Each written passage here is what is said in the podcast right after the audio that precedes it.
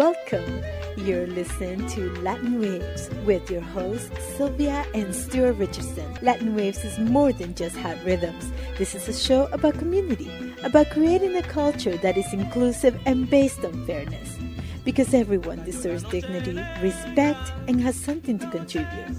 A new world is possible, and it all starts with us. You're listening to Latin Waves. I'm your host, Sylvia Richardson, and I'm delighted to be joined by Dr. Robert Jensen. He's a professor emeritus in the School of Journalism and Media at the University of Texas, Austin. His latest book, well, he's got many books, but his latest book, Confronting Harsh Ecological Realities, is coming up very soon, and we're delighted to have him on our show. Thank you for joining us. Well, thank you, Sylvia. I, I must say, though, I'm disappointed. We've been talking for how many years, and you still introduce me as doctor. I can't get you to stop using that silly doctor preface there. You know, I, I keep reminding you I can't prescribe drugs to anybody. So mm. what, what good is it? What good is it to be a doctor if you can't write a prescription? Well, I think there are many ways that we heal the world, and perhaps we can talk about how healing okay. means wholeness for me instead of just prescriptions. All right, you got me on that one. Go. Okay. Um, you know, it, it's interesting you say that because um, when I think about uh, education and what the promise of education is this sort of liberating yeah. Eh, liberating place where, where people come and they get their degree and suddenly they'll be free from poverty free from having odious jobs and they'll be able to have a, a beautiful life and so when we live in a society that has cyclical crisis that is constantly in crisis we're constantly being told we have an economic crisis there is inflation and unemployment rates are unlike any other years and we're we have this promise that it's only cyclical and capitalism will recover and we'll get over it. And in many ways i feel that education has really let us down in that we have been led to believe that some of these things are just natural. You know, they're just natural evolutions of development. And so I, I guess I want to begin the conversation by thinking about the development of democratic thinking you know how we we often mm-hmm. you know uh, praise the athenian democracy but we never think about how slaves and women were never mentioned, you know, in the Athenian democracy. And what would their idea of democracy have been from their point of view? And likewise, we never think of our children's idea of what democratic rule looks like when we're investing most of our money in bombs and not thinking about creating sustainable ways of being. So, how do we not only uh, address some of the fallacies that are in, implicit in the idea of development as a natural process and the root causes of injustice and inequality, which in many ways you could go back to capitalism and colonization, but you can go as far as you like. Well, I think in one question, Sylvia, you've asked me to explain the world and why it's in such tough shape.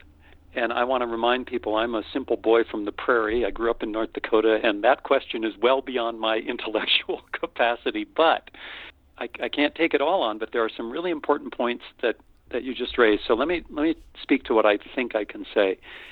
Um, I spent 26 years teaching at the University of Texas at Austin, which was a very fine school, but it was hard not to see the contradictions in education. On the one hand, um, in the in my lifetime, I was born in 1958. Higher education was uh, significantly democratized. That is, people who, when I was born, wouldn't have gone to college, are now able to go to college, and that's a good thing. At the same time, there was a kind of anti-democratic trend in the universities to make uh, real critical thinking less likely, and to turn higher education into a, a kind of you know glorified vocational training and so you can see that there are both democratic and anti democratic traditions in that period. Um, that's not surprising. Life is often contradictory and confusing like that. But what that means is that a lot of kids go to college now knowing full well that their lifetime earnings are likely to be considerably higher with a college degree than without one. Well, you can understand why, from a self interested perspective, people want that, but it doesn't lend itself to the kind of critical thinking uh, in the university that we need for all the reasons you pointed out about historic injustices, continuing problems, ecological crises. I, now, I'm not saying there's no critical thinking that goes on in the university. I mean, I spent 26 years trying to teach students how to think critically in the deepest possible way. So there's lots of great teaching going on, but we're talking about the nature of the institution. And that's where we sit. Um, you know, two steps forward, one step back, one step to the side. Who can, you know, know where it's really going? But of course, if we were to have a serious higher education system, all of the points you made would be standard part of the curriculum. In fact, they'd be a standard part of the curriculum not only in college and university, but in high school and junior high, and you know, in ways that are appropriate even down to elementary school. So there have been advances in that. The curriculum is far more, I think, um, progressive today in most places than it was, you know, back when I was born. But there's a lot of work to do, and you know, when you talk about cycles, that's a that's a good a good point. So there are business cycles in capitalism: boom and bust, up and down, recession, growth, and it's a very good thing to understand business cycles. But you're pointing out there's a larger cycle, which is capitalism is a wealth concentrator. And so that's part of the cycle as well. And of course, there's even larger cycles for systems.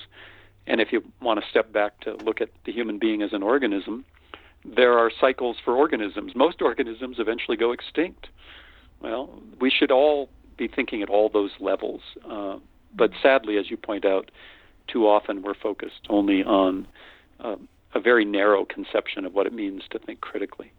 So we'll come closer to Earth then.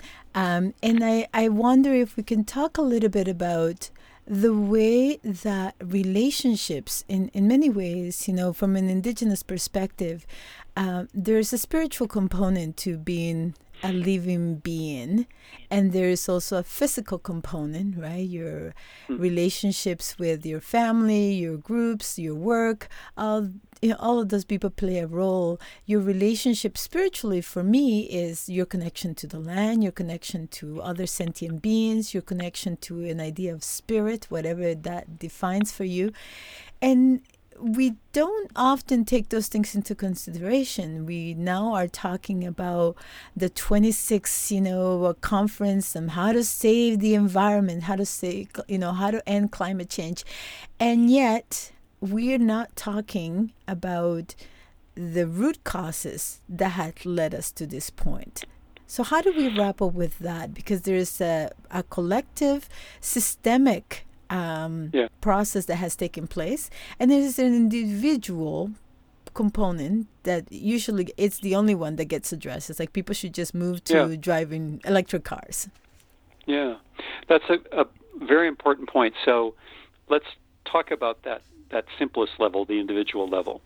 Uh, should each of us, in ways that are possible within our own lives, realizing that not everybody lives with the same advantages, should we try to scale down our consumption of energy and other materials that are extracted from the earth? Sure, we should.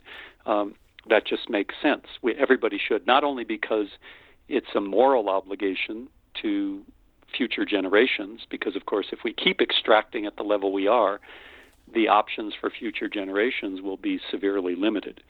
All right. Now, is that enough? Well, most of us would say no, that's not enough. We have to look at the way systems operate, and systems have to be changed through collective action, which is what we mean by politics.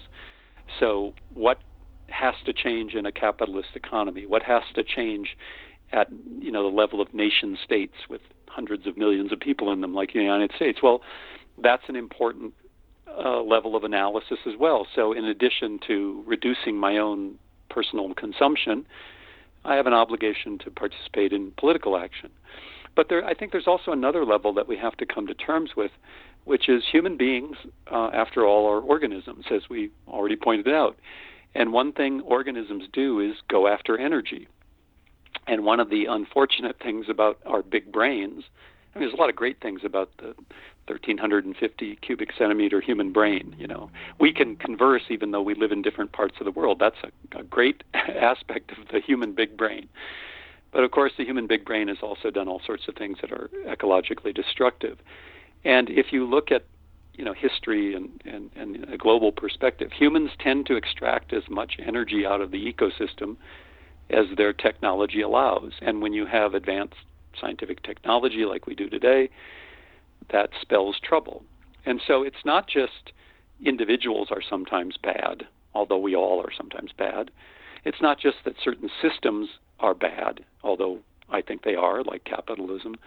It's also that we're dealing with this human natural tendency to maximize the energy we can extract from ecosystems. And so we have to deal with that too. All of those levels are important. If I said, listen, my personal consumption doesn't matter, you would be within your rights to say, well, that's kind of weaseling out of your responsibility. And if I said, well, my political obligations don't matter, you'd be right to say the same thing. And I also think we need to think at this level of the human. Now, of course, some energy consumption is just grotesque and wasteful. You know, if you if you uh, point to a, billionaire who's sailing around on a yacht and partying with his or her friends, yeah, that's just wasteful and grotesque. But there's a lot of uh, uses of energy by humans that just make our life more comfortable. Um, you know, allow us to heat our homes efficiently and all sorts of things. But even some of those very understandable uses of energy are not going to be possible in the future. So we have a lot of hard decisions to make that have to be made collectively. But now we're back to your point. We don't really have a political system that's set up to make those collective decisions in a way that is both, you know, rational and also um, just, consistent with our own moral principles. So, as is often the case, Sylvia, the longer we talk, the more I remember how hard the task in front mm. of us mm. is. You know, it was interesting. I was talking to um, Dr. Robin Hahnel, um, Harvard mm-hmm. educated economist, who is very committed to creating a participatory idea of economics, you know, from the bottom up. And one of the things that I asked was, you know, what's going to take for us to collectively wake up, right? Because it, it, requires that willingness to not turn away, you know, that willful blindness. I didn't know. Here in Canada, we have indigenous communities that have been genocide and displaced, and the government, um, you know, goes around the world saying we don't have a colonial past. We don't have colonies in the world. And yet their colonial practices is really similar you know their their aggression towards indigenous people continues today right? They are being displaced to make room for pipelines. There are people being arrested en masse you know by RCMP and people just think oh well that's the law. They're violating the law.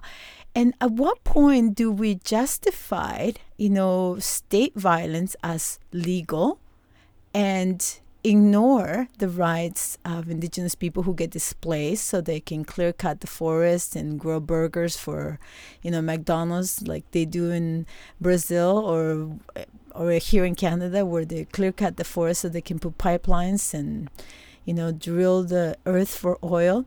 And he said to me one thing he says well you know imagine what the world would look like if the religions of our time that has shaped our ideas of who we are declare the drilling for oil and clear cutting forests and topping mountains for coal is an abomination to God. You know, what would our societies look like, right? So we have to sometimes go back. And one of the things that you raised in your book is the role of agriculture, you know, how um, we have been told that agriculture was the foundational piece of our so-called civilization and development. And I I like to talk about how agriculture not only has deform our relationship mm. with the mm-hmm. land, but also deform who we are as people. Can you talk about how you see sure. this relationship? Again, we can focus on different parts of the problem. We can focus on the specific problem today industrial capitalism, fossil fuel based, what are the consequences? Well, the consequences are, of course, disastrous. We all now know to the the ecological health of the planet. Okay. Well, where did that come from? Well, we can go back and look at the roots of the Industrial Revolution and capitalism. But one of the the ways I think to put all this in perspective, as you just pointed out, is to ask a, a question. Well, when did when did all this start? When did the human experiment sort of go off the rails? Uh, when did it become uh, destructive? And a lot of people, and I think this is, although there's some debate about this among scholars, I think that the perspective you just shared is is the most compelling one, which is that human beings, with some variation, because you know ge- geography matters. You, you know, human societies differ depending on where they arise, but in general, before agriculture, the human societies were largely sustainable in the way we typically mean that, that they didn't compromise the ability of future generations to to function. Okay, what changed that? Well, uh, I think agriculture is the the sort of inflection point to look at. In some ways, agriculture is the beginning of climate change. It's, as my friend and co-author Wes Jackson says, it's the first of the energy pools that human beings started exploiting there's a lot of energy in the soil. There's a lot of carbon in the soil, and agriculture is a way of taking that carbon and turning it into energy for humans. And where we did that in the forms of grain, like wheat and barley, first in the Middle East, later in other parts of the world, we began the drawdown of the ecological of the uh, ecological capital of the planet beyond replacement levels. Right, farming in those kind of ways is inherently destructive it also was the beginning of uh, species extinction because when we farm, we eliminate other organisms. Right? So I'm not saying that farming, you know, from 10 to 12,000 years ago was as ecolog- ecologically destructive mm. as a modern factory burning oil. Of course not. But we, we can see the problem of humans extracting energy from the environment in a way that is not ecologically sustainable. And of course, after the extracting the carbon of the soil in agriculture. Eventually, in various places, the forests of the world were felled to smelt the iron and for the the Iron Age and the Bronze Age and the, the metals, and eventually, of course, coal, oil, and gas, the fossil fuels. Those are what my friend Wes calls the five major carbon pools that human beings have been taking. Okay, well, to people who are dealing with really extreme challenges today, that historical meandering may seem irrelevant, and I understand that. But we're trying to put into perspective a set of problems today um, that don't have easy answers, and I think we're going to do better if we understand that kind of long arc of history. All right, that's a long, you know, kind of digression, uh, but I do think it is relevant today. And again, uh, I don't want to be you know, kind of uh, naive. I think when we think in these terms, we realize that the problems we face are going to be harder to resolve than we might think. Let me give you an example. Gas burning engines in, in automobiles are a real problem today. Right? And so some people want to celebrate electric vehicles as if that is going to solve the problem. Well, it's not. It's going to create different problems because electric vehicles require a whole lot of metal and other substances that are mined from the earth. Uh, the production of electric vehicles requires fossil fuels. Uh, electric vehicles aren't the solution. They're, in fact, just a different form of the problem. And so, if we want to be serious, we have to step back and, and really think at this level. And not surprisingly, a lot of people don't want to do it. I don't like doing it because it's it's hard, but that's where I think we're at at this moment in history. You know, one of the um, courses that I've recently um, been thinking about was how residential schools here in Canada were a form of cultural genocide mm-hmm. uh, presented as an invitation to civilization, right? They were so called yeah. trying to make Indigenous people white.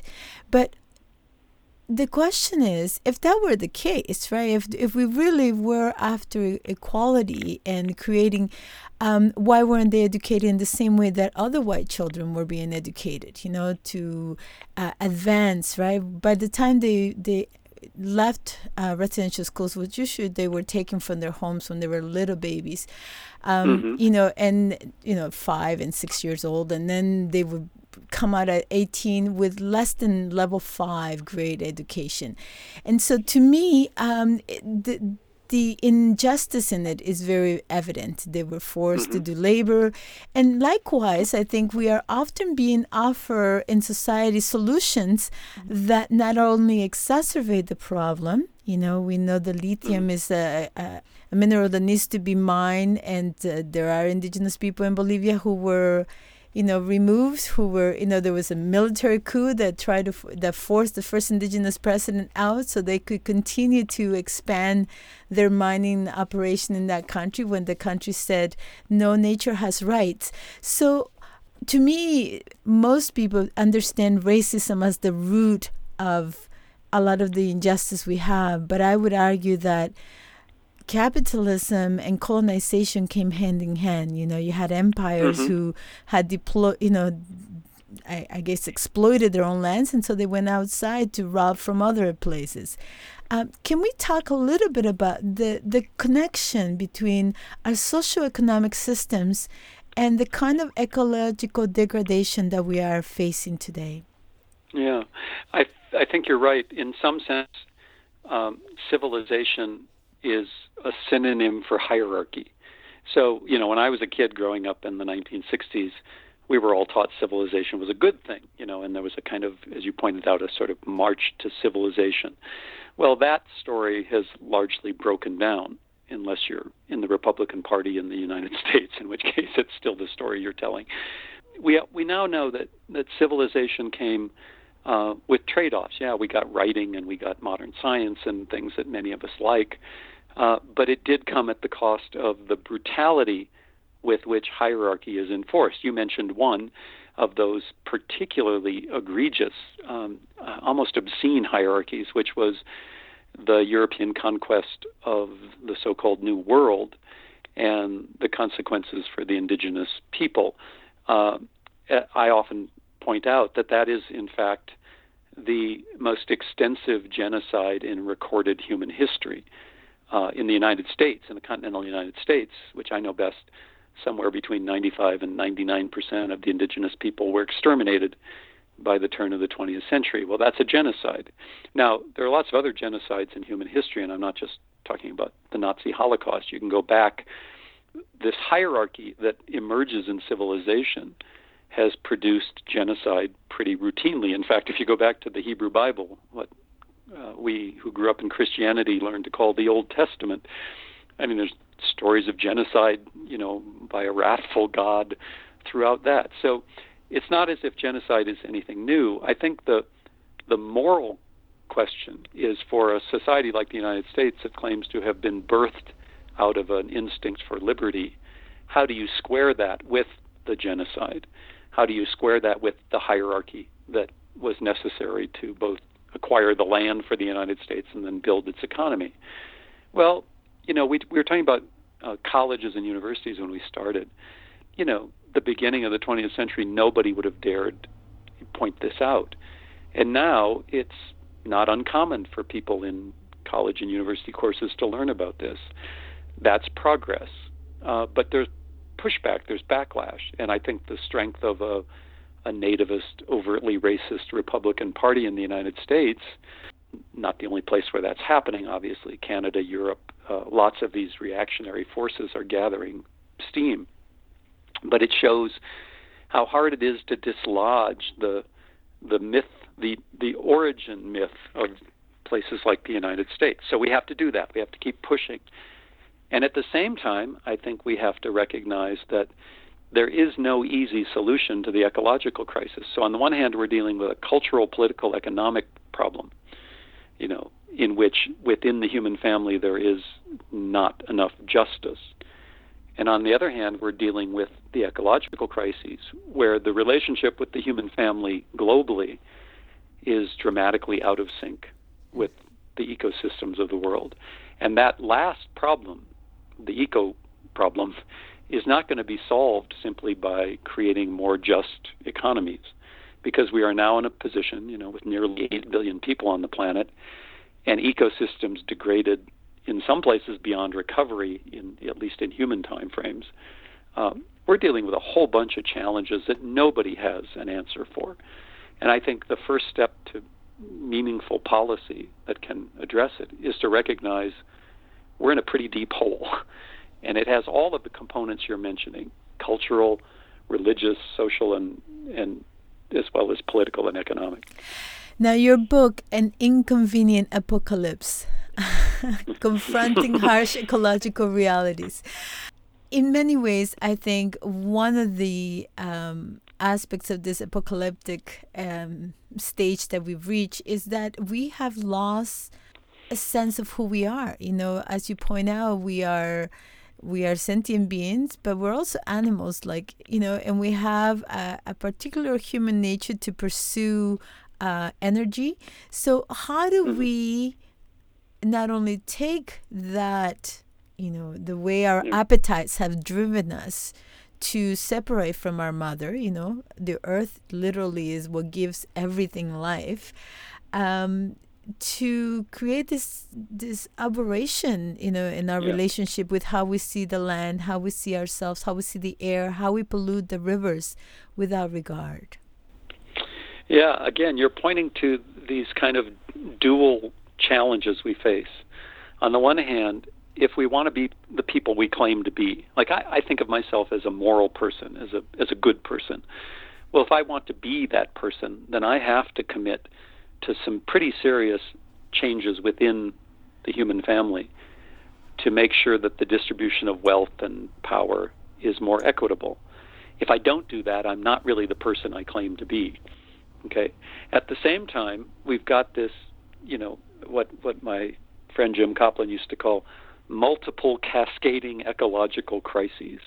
Not just climate change. Climate change is perhaps the most compelling at the moment, but also, you know, soil erosion, um, chemical contamination of land and water, which is a more recent problem of the 20th century, and of course the the dramatic reduction in biodiversity. All of those um, kind of sum up these multiple cascading crises.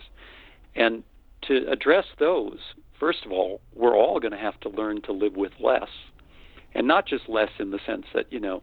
Uh, I'll I'll scale back and have a hybrid car instead of you know a gas car, or you know I I, I won't go on that Mediterranean cruise I was planning. that was kind of a joke. I've never planned to go on a Mediterranean cruise.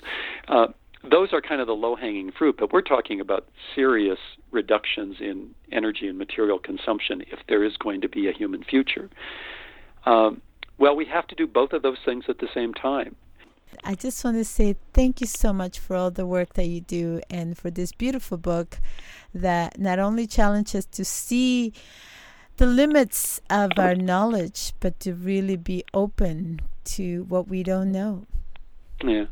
Well, Sylvia, um, it's always a pleasure to talk to you. And uh, there's a new pleasure now because since we last talked, I've moved, and the community I now live in, the community radio station there carries Latin waves, so I get to hear you on my radio, not just having to go online. It's never as much fun to go online. So uh, there's a little thing to celebrate in my life. I I get to uh, I get to hear you on the radio where I live. So keep up the good work, please. Thank you so much. I appreciate that. You Look bet. forward to speaking to you again. Take care. Thanks. Thank you for listening to Latin Waves. Latin Waves is an independently produced syndicated radio program made available for free to campus and community radios and also to the world at latinwavesmedia.com. Please visit the website to hear previous shows, hear about upcoming events, and consider becoming a member for as little as $1 per month.